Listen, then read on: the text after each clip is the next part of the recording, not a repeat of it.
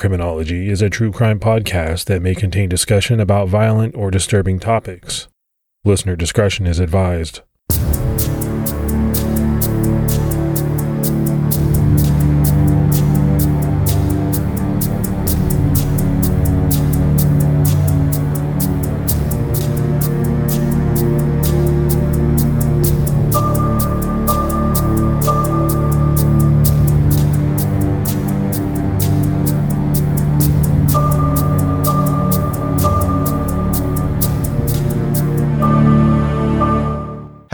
Everyone, and welcome to episode 120 of the Criminology Podcast. I'm Mike Ferguson. And this is Mike Morford. Mr. Morford, how are you today? I'm doing good. How about you? I'm doing great. I'm doing really well. You know, a lot of things have changed just within the last week since uh, the last time that we recorded. I know the county that I live in has made masks a requirement. You know, there's all this talk about kind of tightening, shutting things down again. It's just all scary stuff, man.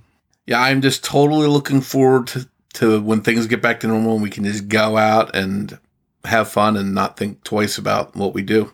Well, obviously, you know, that's something that we all took for granted, right? I mean, nobody was expecting for this to happen, and it just kind of changed everything that we do, basically. Hopefully, life gets back to normal for everyone as soon as possible. Yeah, yeah, whatever that normal is, I'm I'm ready for it. More if we have some new Patreon supporters. So let's give shout outs to Allie Richards, Loretta Myers, Liza Mooney, Monica Cates, Harleen Ann, Jake Arlo, and James Chowdhury. So awesome support. Big thanks to all of you. Yeah, that's that's really great support, really tremendous. We can't thank you enough. If anyone out there would like to contribute to Patreon on behalf of our podcast, go to patreon.com slash criminology. Don't forget about Stitcher Premium. That's where you can find all of the criminology episodes that are older than six months. All right, buddy, we have to jump right into this episode.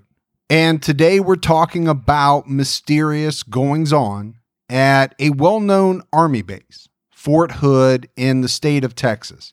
It's here that amid the 2020 coronavirus pandemic, a beautiful young soldier disappeared in April. Before her disappearance, Vanessa Guillen told family members that a superior was sexually harassing her. Sadly, Vanessa's remains were found two months later, but it was while searching for Vanessa that authorities found the remains of another soldier who disappeared in August of 2019. The murders of Private First Class Vanessa Guillen and Specialist Gregory Morales have brought attention to other disappearances, suspicious deaths, and unsolved murders revolving around the Army base. This all leads to the question what is going on at Fort Hood? When we think of a military base, I think many of us get the impression of a guarded, often gated zone where military personnel live and work. Perhaps that kind of community gives the false impression that military bases are immune to crime, and unfortunately, that's not the case. Fort Hood has been a part of central Texas for more than 75 years. It's located in southwestern Bell and southeastern Coryell counties. The U.S. Army base sits on 218,000 acres of land, with most of it in Coryell County. Fort Hood covers roughly 340 square miles. It's located about 64 miles southwest of Waco and 70 miles directly north of Austin. Established in 1942 during World War II, Fort Hood first became a tank destroyer tactical and firing center. The Army post expanded in the 1950s and 1960s to include three corps headquarters and the 2nd Division when the 4th Armored Division joined the newly reactivated 1st Armored Division. Families of soldiers began moving onto the base in the 60s and 70s, so more housing, a commissary, and a new hospital was added to help support the families. More facilities were built in the late 70s and 80s, including St. Elijah Modern Operations on urban terrain, Fort Hood's first such site.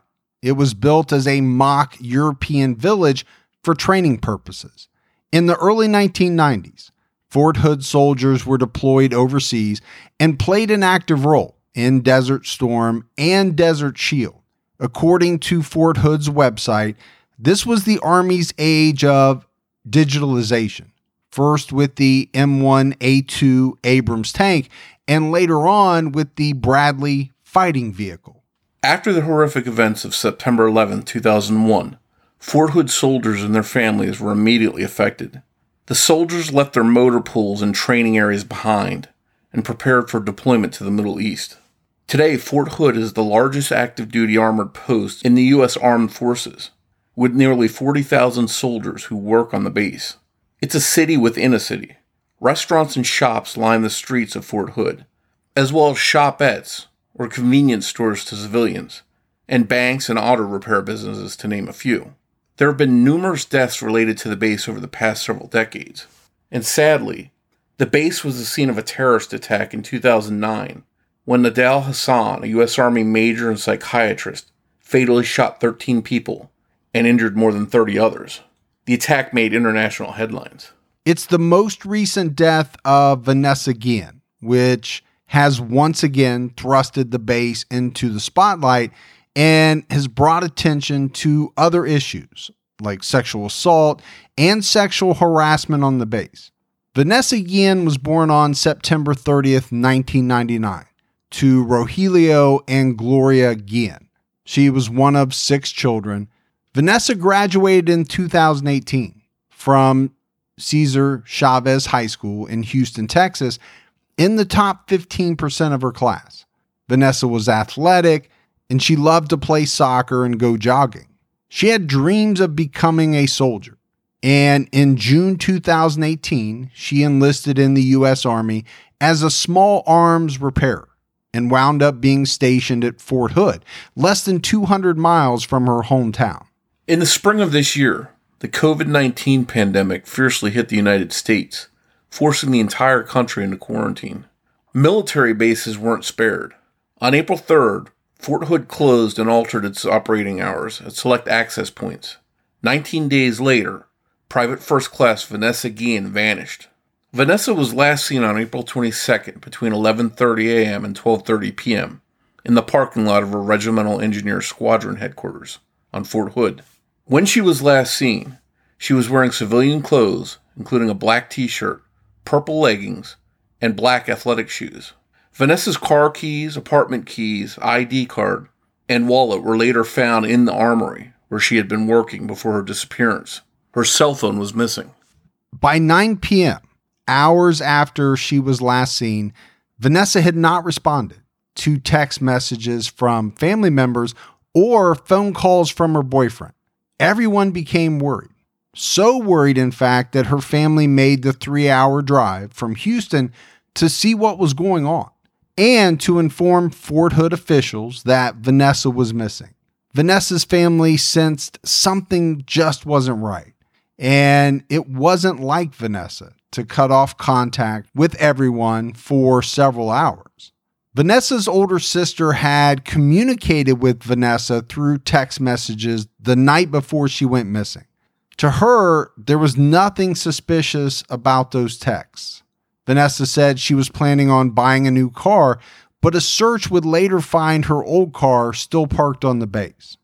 After Vanessa's family arrived at the base, they contacted military police, who in turn tried to see if they could find Vanessa, wondering if it was possible that she was working on the base somewhere.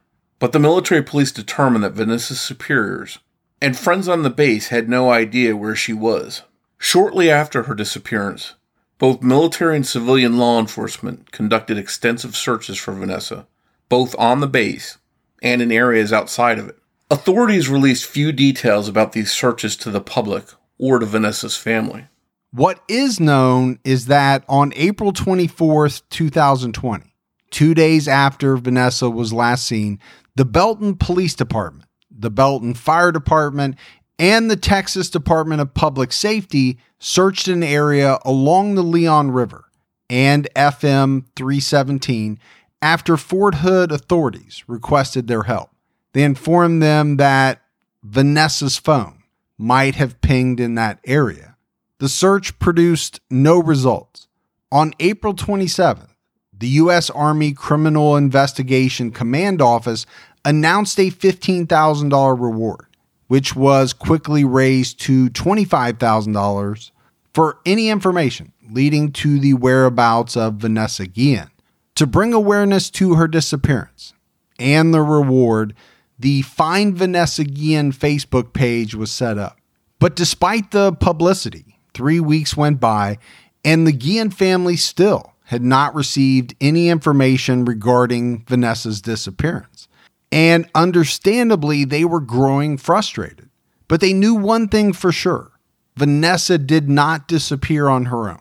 They also said she did not exhibit suicidal behaviors, nor did she have any conflicts with family or friends. In mid May, her family stated publicly that Vanessa was very loyal to the Army's chain of command. If someone abducted her, it might have been a supervisor who she trusted. The Guillen family wasn't allowed on base to search for Vanessa, so they handed out flyers in the surrounding communities and waited for answers. While Vanessa's family searched outside the base itself, Fort Hood officials searched inside the base as well.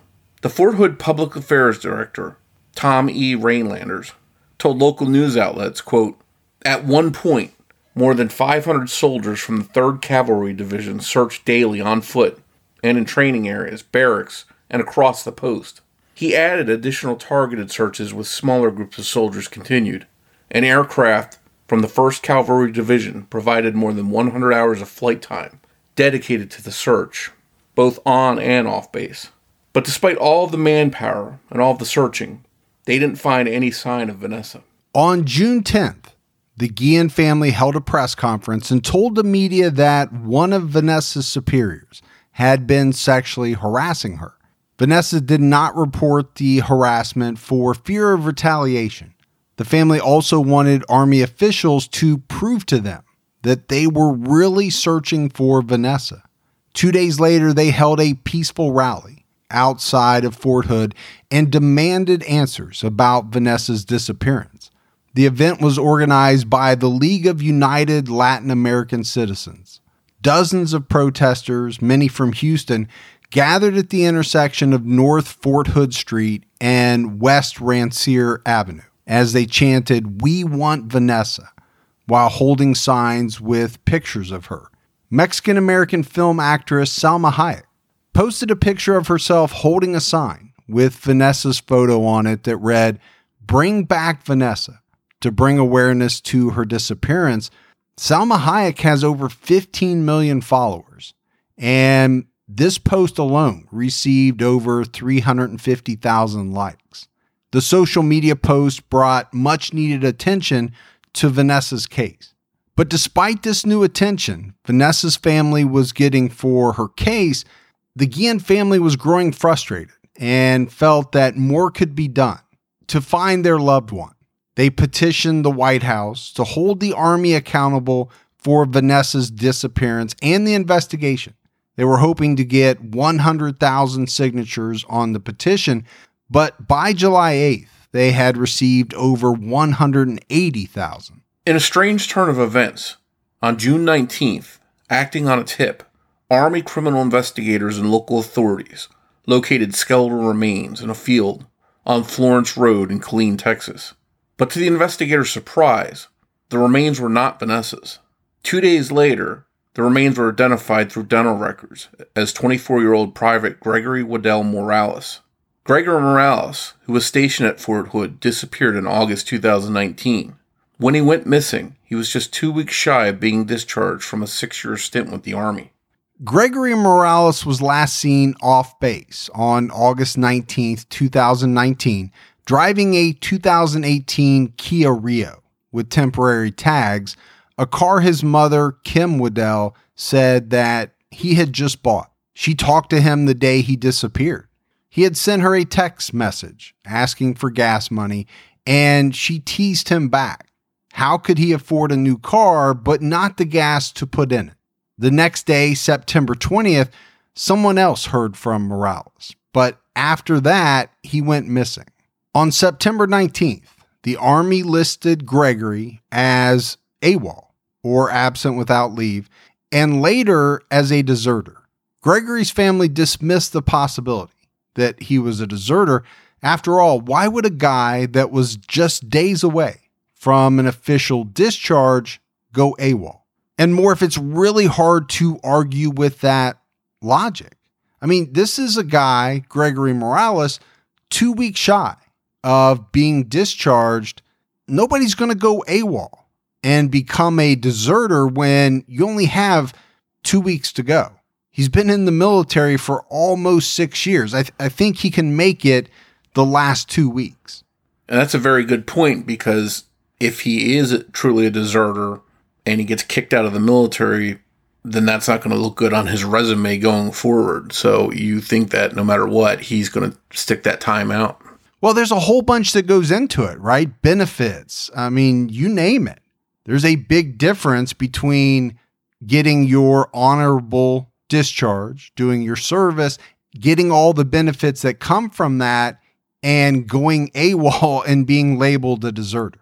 Isn't it amazing that we live in a world where you can get anything you need when you need it right to your door? With DoorDash, you can get pretty much anything. And whether you're sick and you don't feel like getting out of the house, DoorDash has you covered. Maybe you're at a party and you run out of alcohol or ice or something like that, but you want to keep that party going. You need a little assist. DoorDash has you covered. Sometimes my wife and I, we just don't feel like making dinner. We're tired we want to watch a show, that's when we hit DoorDash. DoorDash makes it easy to get the food that you want without all of the hassle. And I'm always amazed when I go on DoorDash by the selection. You know, whether you're in the mood for fast food or something a little fancy, maybe a nice steak. I know around me, they have just about everything. The hardest part for my wife and I is deciding on what we both want. That's the only trouble we ever have. DoorDash, your door to more. Download the DoorDash app now to get almost anything delivered. Must be 21 and over to order alcohol. Drink responsibly. Alcohol available only in select markets.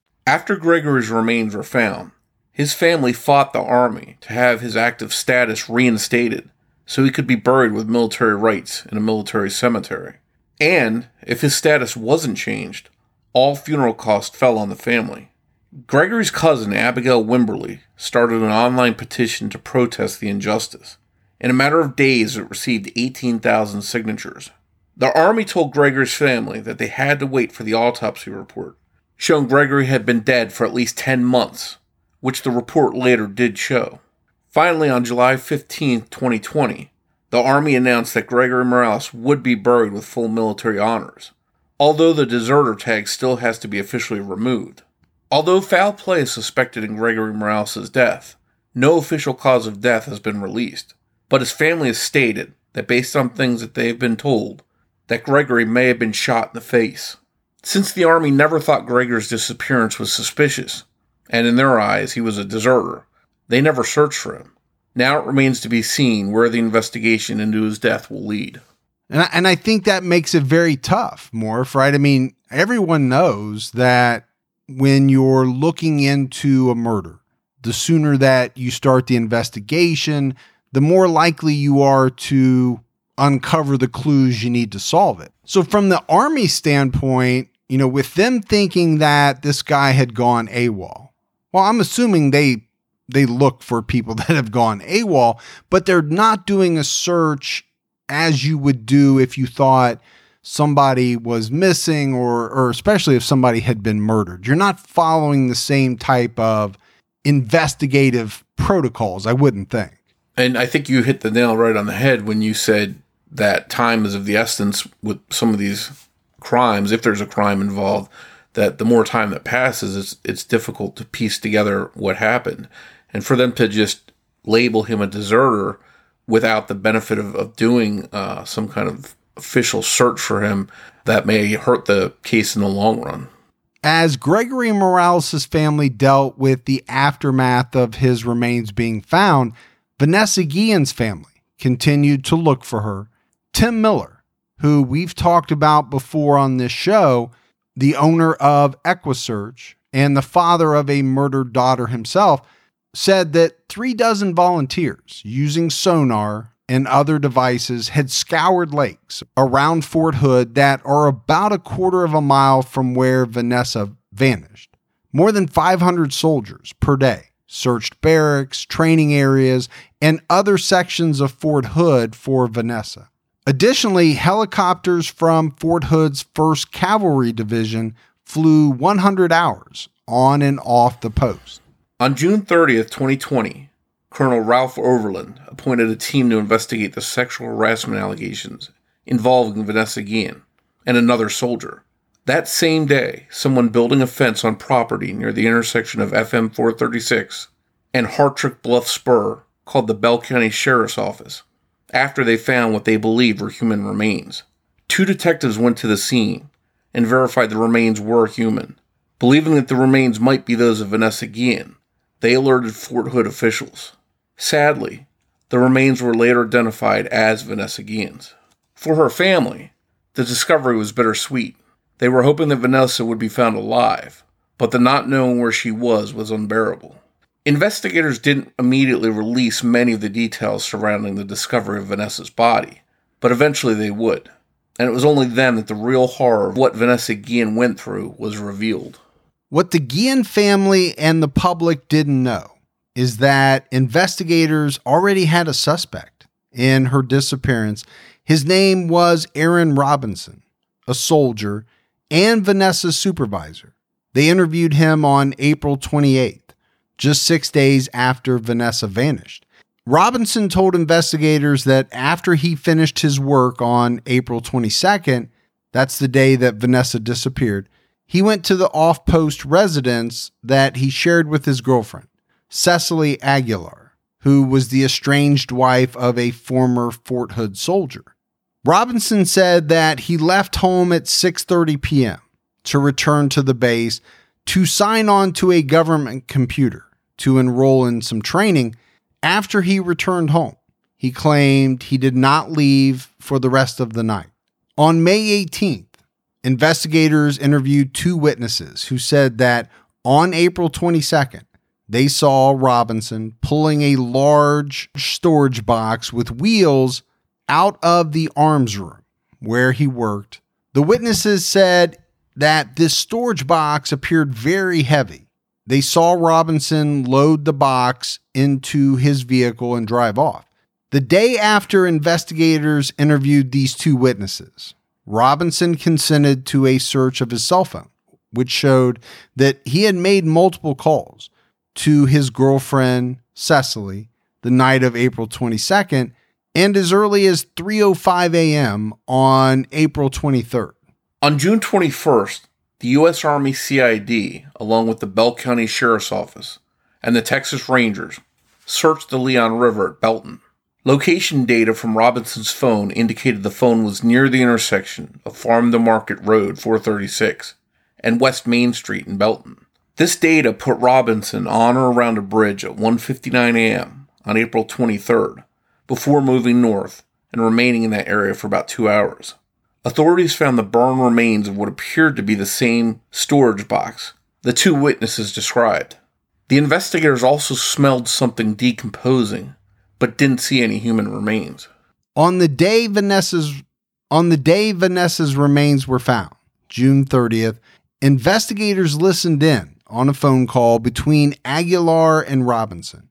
During the call, Robinson never denied involvement in the disappearance and death of Vanessa Guillen.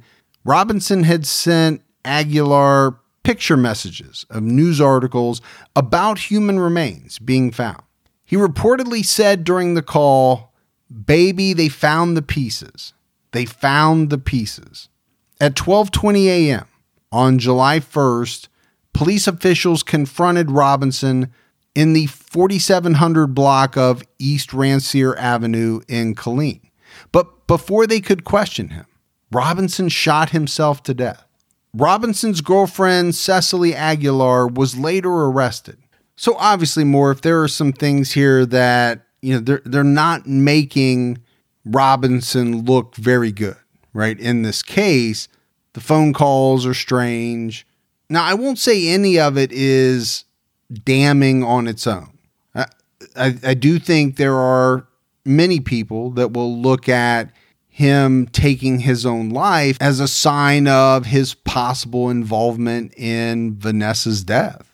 The following day, a chilling affidavit was released detailing how Robinson beat Vanessa Guillen with a hammer and later dismembered her body with Aguilar's help. The affidavit stated that Vanessa left the room where she was working to visit the arms room that Robinson controlled. She wanted to confirm serial numbers of weapons and equipment. According to the affidavit, Robinson told investigators Vanessa checked several serial numbers, and then he gave her the paperwork and serial number for a 50 caliber machine gun that needed repairs. The affidavit stated Robinson told authorities that Vanessa left the arms room and quote, he believed she would have gone next to the motor pool. Soldiers there said she never arrived. According to the affidavit, at first Cecily Aguilar told investigators that she was with Robinson all night on April 22nd, but then she later admitted on June 30th that Robinson said he struck a female soldier in the head with a hammer multiple times in the arms room, killing her on Fort Hood. According to Aguilar, Robinson was already inside the arms room when Vanessa arrived for work.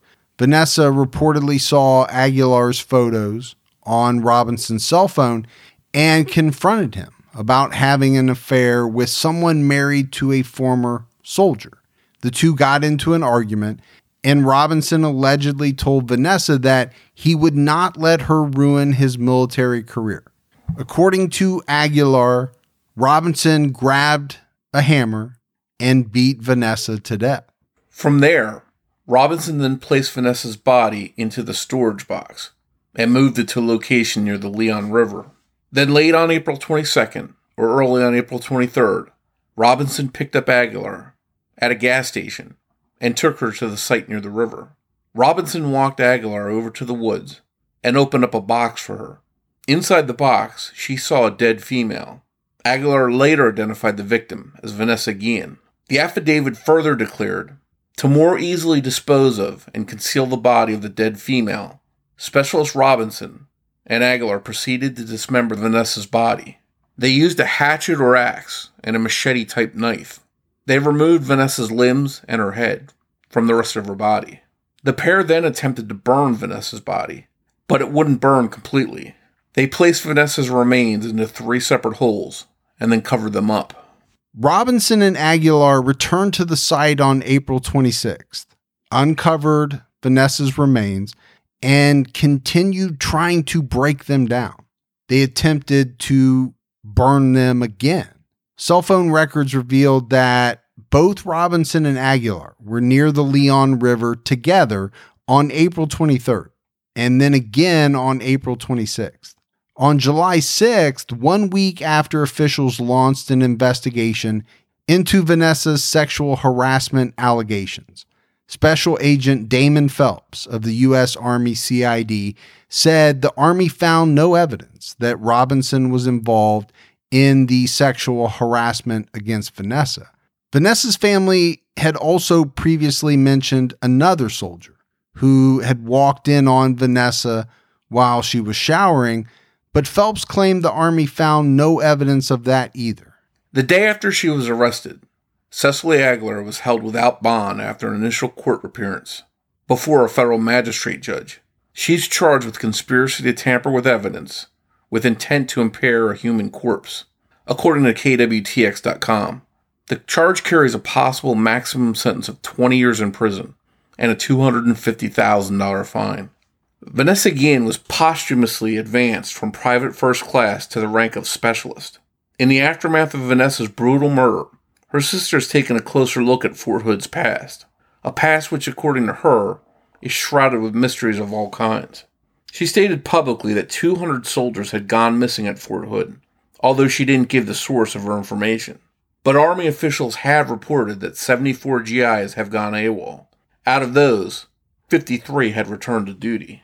Whatever the true numbers are, there have been numerous accidental drownings, car and motorcycle accidents, suicides, and disappearances at Fort Hood over the last several decades. Many people believe some of these cases were covered up by the Army and were actually murders. The earliest death of a Fort Hood soldier that we found occurred in October 1962 when 25 year old Waylon Thompson with Company B, 1st Battalion, 46th Infantry, 1st Armored Division, disappeared while boating on a Fort Hood reservation portion of Belton Lake. Fort Hood's military personnel eventually located his body, and his death was ruled as an accidental drowning. Thompson was last seen at 7:30 a.m. on Monday, October 8, 1962. 2 hours later, someone found his motorboat running wild on the lake, and Thompson had vanished. Witnesses claimed they saw Thompson suddenly stand up in the boat, start the motor, and then fall overboard. A few years later, on January 10, 1968, 21 year old Corporal Gary Comer was shot to death. Another Fort Hood soldier found his body in a deserted section of Killeen. The serviceman was searching the area for empty bottles to use in a darkroom he was building. Police said Comer was killed elsewhere. Two suspects, a man and a woman, took polygraph tests, but as far as we can tell, no one was ever charged in Comer's murder. On September 21st, 1977, a 19 year old soldier from Indiana named Richard McCullough disappeared from Fort Hood. He was last seen at 5:50 a.m. when he returned a mailroom key. Army officials said he was quote an exemplary soldier and right away they suspected foul play. Now Richard's fate is unknown. There were just a few articles from Indiana on his disappearance and we really couldn't find any further information about his case. 15 years later, 25 year old teacher Marie Teresa Cherry disappeared on October 10, 1992. She was last seen at 10:30 p.m. in the front yard of her family's home in the Walker Village area of Fort Hood. According to the Charlie Project, Marie Cherry was the victim of domestic violence before her disappearance. She left behind two children. Few details are available in her case, but foul play is suspected. A few months later, another female Fort Hood soldier disappeared. 27 year old Elena Marie Walden was last seen on April 8, 1993, on Fort Hood. Elena was a 2nd Armored Division soldier at the Army post. On April 9th, a fisherman found her body partially submerged in the Leon River about eight miles northwest of Gatesville in a remote area with no public roads leading directly to that section of the river. She was found fully clothed, except for one athletic shoe. There were no physical signs of trauma on her body. On April 15th, police found Elena's car, a red 1987 Yugo, in a remote part of Gatesville. Medical examiners from the Dallas Forensic Lab ruled the death as drowning but found the circumstances surrounding her death questionable and changed the ruling to homicide. A month later, authorities determined that the cause of death was accidental after what they said was an extensive investigation. They claimed Walden had severe mental problems, but they failed to explain how her car ended up miles from where her body was found, or what Walden may have been doing 35 miles north of Fort Hood. Justice of the Peace Jimmy Wood ruled the manner of death as accidental and authorities closed the case. In more recent years, there have been several unsolved crimes involving Fort Hood soldiers. In the early morning hours of April 26, 2015, 29 year old Army Sergeant Derek Pagan, who was stationed at Fort Hood, was killed in a hit and run crash as he walked along the southbound lanes of US 183 South at East Riverside Drive in Austin. A woman named Veronica Carmona, her boyfriend, and her children were driving home from a wedding when they saw something lying in the middle of the highway. It was dark out, but they soon realized it was a body. They turned around and parked their car to prevent anyone from hitting the body. Police later found car parts at the site and believe that three different kinds of white vehicles hit Pagan. Derek's mother said that her son had been out with one of his military friends, and somehow the two became separated. Derek started walking back to his hotel in an area of Austin that he knew well. At the time, Derek was actively texting other friends in the Austin area, trying to find a ride when he was struck by a southbound vehicle while waiting at the center divide to cross the street. To date, no arrests have been made in his death. 19 year old private Dakota Stump of Indianapolis had dreamed of being an Army soldier since he was seven years old. He joined the Army in April 2016 and graduated from basic training on July 15th. He was assigned to the 4th Squadron, 9th Cavalry Regiment, 2nd Brigade Combat Team, 1st Cavalry Division. Dakota's time as a soldier was short lived. On October 10th, 2016, he vanished without a trace. He had been at the tail end of a four hour refit during a field exercise with his outfit. According to witness statements and cell phone records, Dakota had driven with two other soldiers to an on-post shopette at around 6:30 p.m., where he withdrew money for one of the over 21 soldiers to buy him a bottle of Pinnacle vodka. They took the alcohol back to their barracks to drink it. Dakota had until 9:50 p.m. to return back to his troop's motor pool and head back into the field. At around 9 p.m., he sent a text to his girlfriend saying he was quote drunk as fuck. Dakota was already 3 minutes late when one of his friends heard tires squealing and saw Dakota's Ford Mustang tearing out of the barracks parking lot. Other witnesses later saw him run a red light. Dakota was reported missing to Fort Hood's military police when he didn't show up to his unit and he didn't respond to phone calls the next day. At first, investigators thought that he may have taken his own life. This was based on communication from his mother. She had expressed concerns to the MPs that her son might have taken his own life. A month and a half before his disappearance, he had posted on Facebook that he was going to disappear and no one was ever going to find him. In a text message to his girlfriend, he wrote, Sometimes I wish I would have went through with what I was going to do 5 years ago. Dakota explained he had tried to take his life once before. He then wrote, I'm tired, mad, pissed off, want to kill somebody, want to kill myself, sexually frustrated in my feelings all at the same time. LOL. Dakota also joked about wishing one of his own mortars would blow him up. Despite the appearance that Dakota might want to harm himself, his mother suspected he was a victim of foul play because he was excited about the Army and getting into Ranger School. But according to others, Dakota had been unhappy with his Army experience to that point. Three days after Dakota vanished, MPs ran a check to see the last place his cell phone had pinged off a cell tower. Strangely enough, the records show that his phone was in Indianapolis, and upon learning that, they listed him as AWOL. But apparently, the soldier who ran the cell phone number had copied it down wrong. Three uh, weeks after he vanished, troops conducting land navigation training on Fort Hood found Dakota's body around 11:50 a.m. on November 3rd, 2016, near Turkey Run Road. The remains, dressed in a military uniform, were found next to a flipped vehicle. The vehicle was registered to Dakota Stump. The area was wooded and about 100 yards from the roadway near Building 43028 on Fort Hood. The vehicle was not visible from the road. Dakota's mother retained a forensic expert to look over her son's autopsy report. While he agreed with the fatal car accident finding, he said that major points of the investigation left questions he could not answer. CID reconstructed Dakota's accident and determined he was traveling at around 62 miles per hour when he missed a sharp left bend in the road and drove straight into some trees at a 20% incline.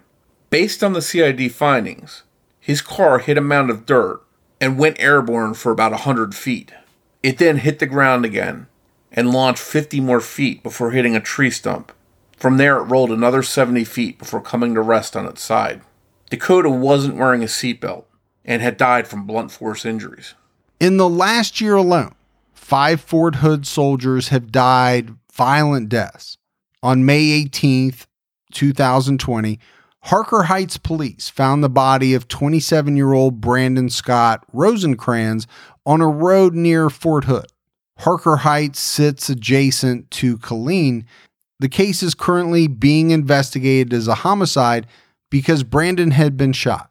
His 2016 orange Jeep Renegade was found in flames not far from his body. Brandon worked as a quartermaster and chemical equipment repairman. He had been with his unit since November 2018. Brandon had received the National Defense Service Medal and the Army Service Ribbon. He joined the Army in May 2018. On March 14th of this year, Killeen police officers responded to a call of gunshots at an apartment complex. When they arrived, they found three people dead from gunshot wounds. One of them was Fort Hood soldier Freddie Dela Cruz Jr., who was only 23 years old. The other victim was also a 23 year old soldier named Shaquan Markel Allred. This is an ongoing joint investigation between the Army CID and the Killeen Police Department. At 3:45 a.m. on March 1st, 2020, 20-year-old specialist Shelby Tyler Jones was found by law enforcement with a gunshot wound outside of Mickey's convenience store. The store is located at 3200 South Fort Hood Street. Police determined he was killed 40 minutes before at a nearby strip club called Club Dreams and then dumped at the store a half mile away. The Louisiana native had entered the Army in May 2017 as a cavalry scout. He joined Fort Hood's 3rd Cavalry Regiment in August 2018 and deployed to Iraq to support Operation Inherent Resolve from May 2018 through January 2019. On September 5th, 2019, 22 year old Private First Class Mason Weber, who was from Marion, Iowa, died from injuries sustained while he was conducting maintenance on a Bradley fighting vehicle at Fort Hood. He had entered the Army in March 2018 as a Bradley fighting vehicle system mechanic. Army officials did not detail how Weber's death occurred, but said the incident was under investigation by the Army Combat Readiness Center. As we mentioned, Vanessa Guillen's murder brought attention to the other Fort Hood deaths and raised awareness of sexual assault and sexual harassment within the U.S. Army and at Fort Hood. Several victims have since come forward to share their stories of how they were sexually harassed or raped while at Fort Hood and on other military bases. One of Vanessa Guillen's best friends, Krista Martinez, died in early July 2020 in a car accident. She had become active in the search for Vanessa, and now her death is under investigation. Krista had also been sexually harassed at Fort Hood. The following is a post about Krista on the Find Vanessa Guillen page. Krista Martinez was also a soldier at the Fort Hood Army base. Krista was a retired soldier who also suffered sexual harassment by a superior. Krista was one of the brave ones, one of the first ones to speak out about her case with the family, Krista was helping with shirts, flyers, protests, and with anything that had to do with Vanessa. Because she once said, I feel that Vanessa is my sister, and I will also do anything in my hands for her.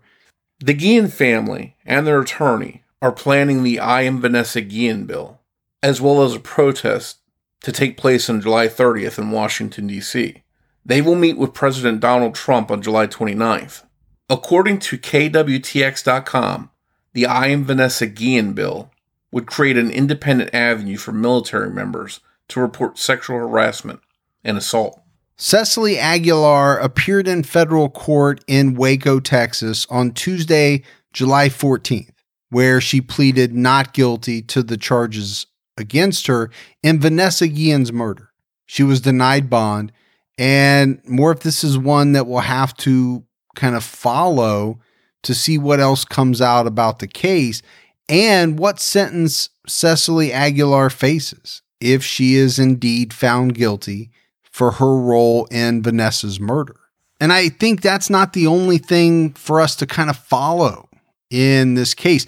I mean, for one thing, this is very different than most of the cases that you and I do, right? Most of the ones that we handle especially solved cases, they are finalized, right? We know all the details because they're older, most of them, and those details have come out in court documents and it, it's kind of all written in stone, for the lack of a better term. This episode is much different. It's very new, it's very fresh. Yeah, I think we can definitely agree this case is still evolving. It remains to be seen where the case will go from from here. You know, and as it relates to the murder of Vanessa Guillen, you know, we can only follow what happens to Cecily Aguilar. I don't know how much will come out about Aaron Robinson. I'm assuming there will be some information that comes out with Cecily's trial. Obviously, nothing will come from him directly. He took his own life. So, specific knowledge that he had, if he didn't share that with her, that, that knowledge is, is gone, it's lost. But I think it's very hard not to believe that he played a major role in the death of Vanessa Guillen. I mean, would you agree with that more? The affidavits that they've released definitely seem to point to a lot of details that implicate him in Vanessa's murder. But unfortunately, there's not going to be a trial. He's not going to face a jury of his peers to render a verdict. And for me, that's always tough. You lose some of the finality, I think, when you have this type of situation. I think at a trial, after all the details and facts and witnesses and experts come forward and lay everything out, it, it definitely, hopefully, sews everything together and leads to a clear cut decision of innocent or guilty. And that the family is, is perhaps robbed of that and robbed of some of the answers they might get in that process. And then when we talk about, you know, the death of Gregory Morales, you know, that one is intriguing from the standpoint of they're not even 100% sure, as far as I know, how he died. Now, we mentioned that the family believes that he was shot in the face.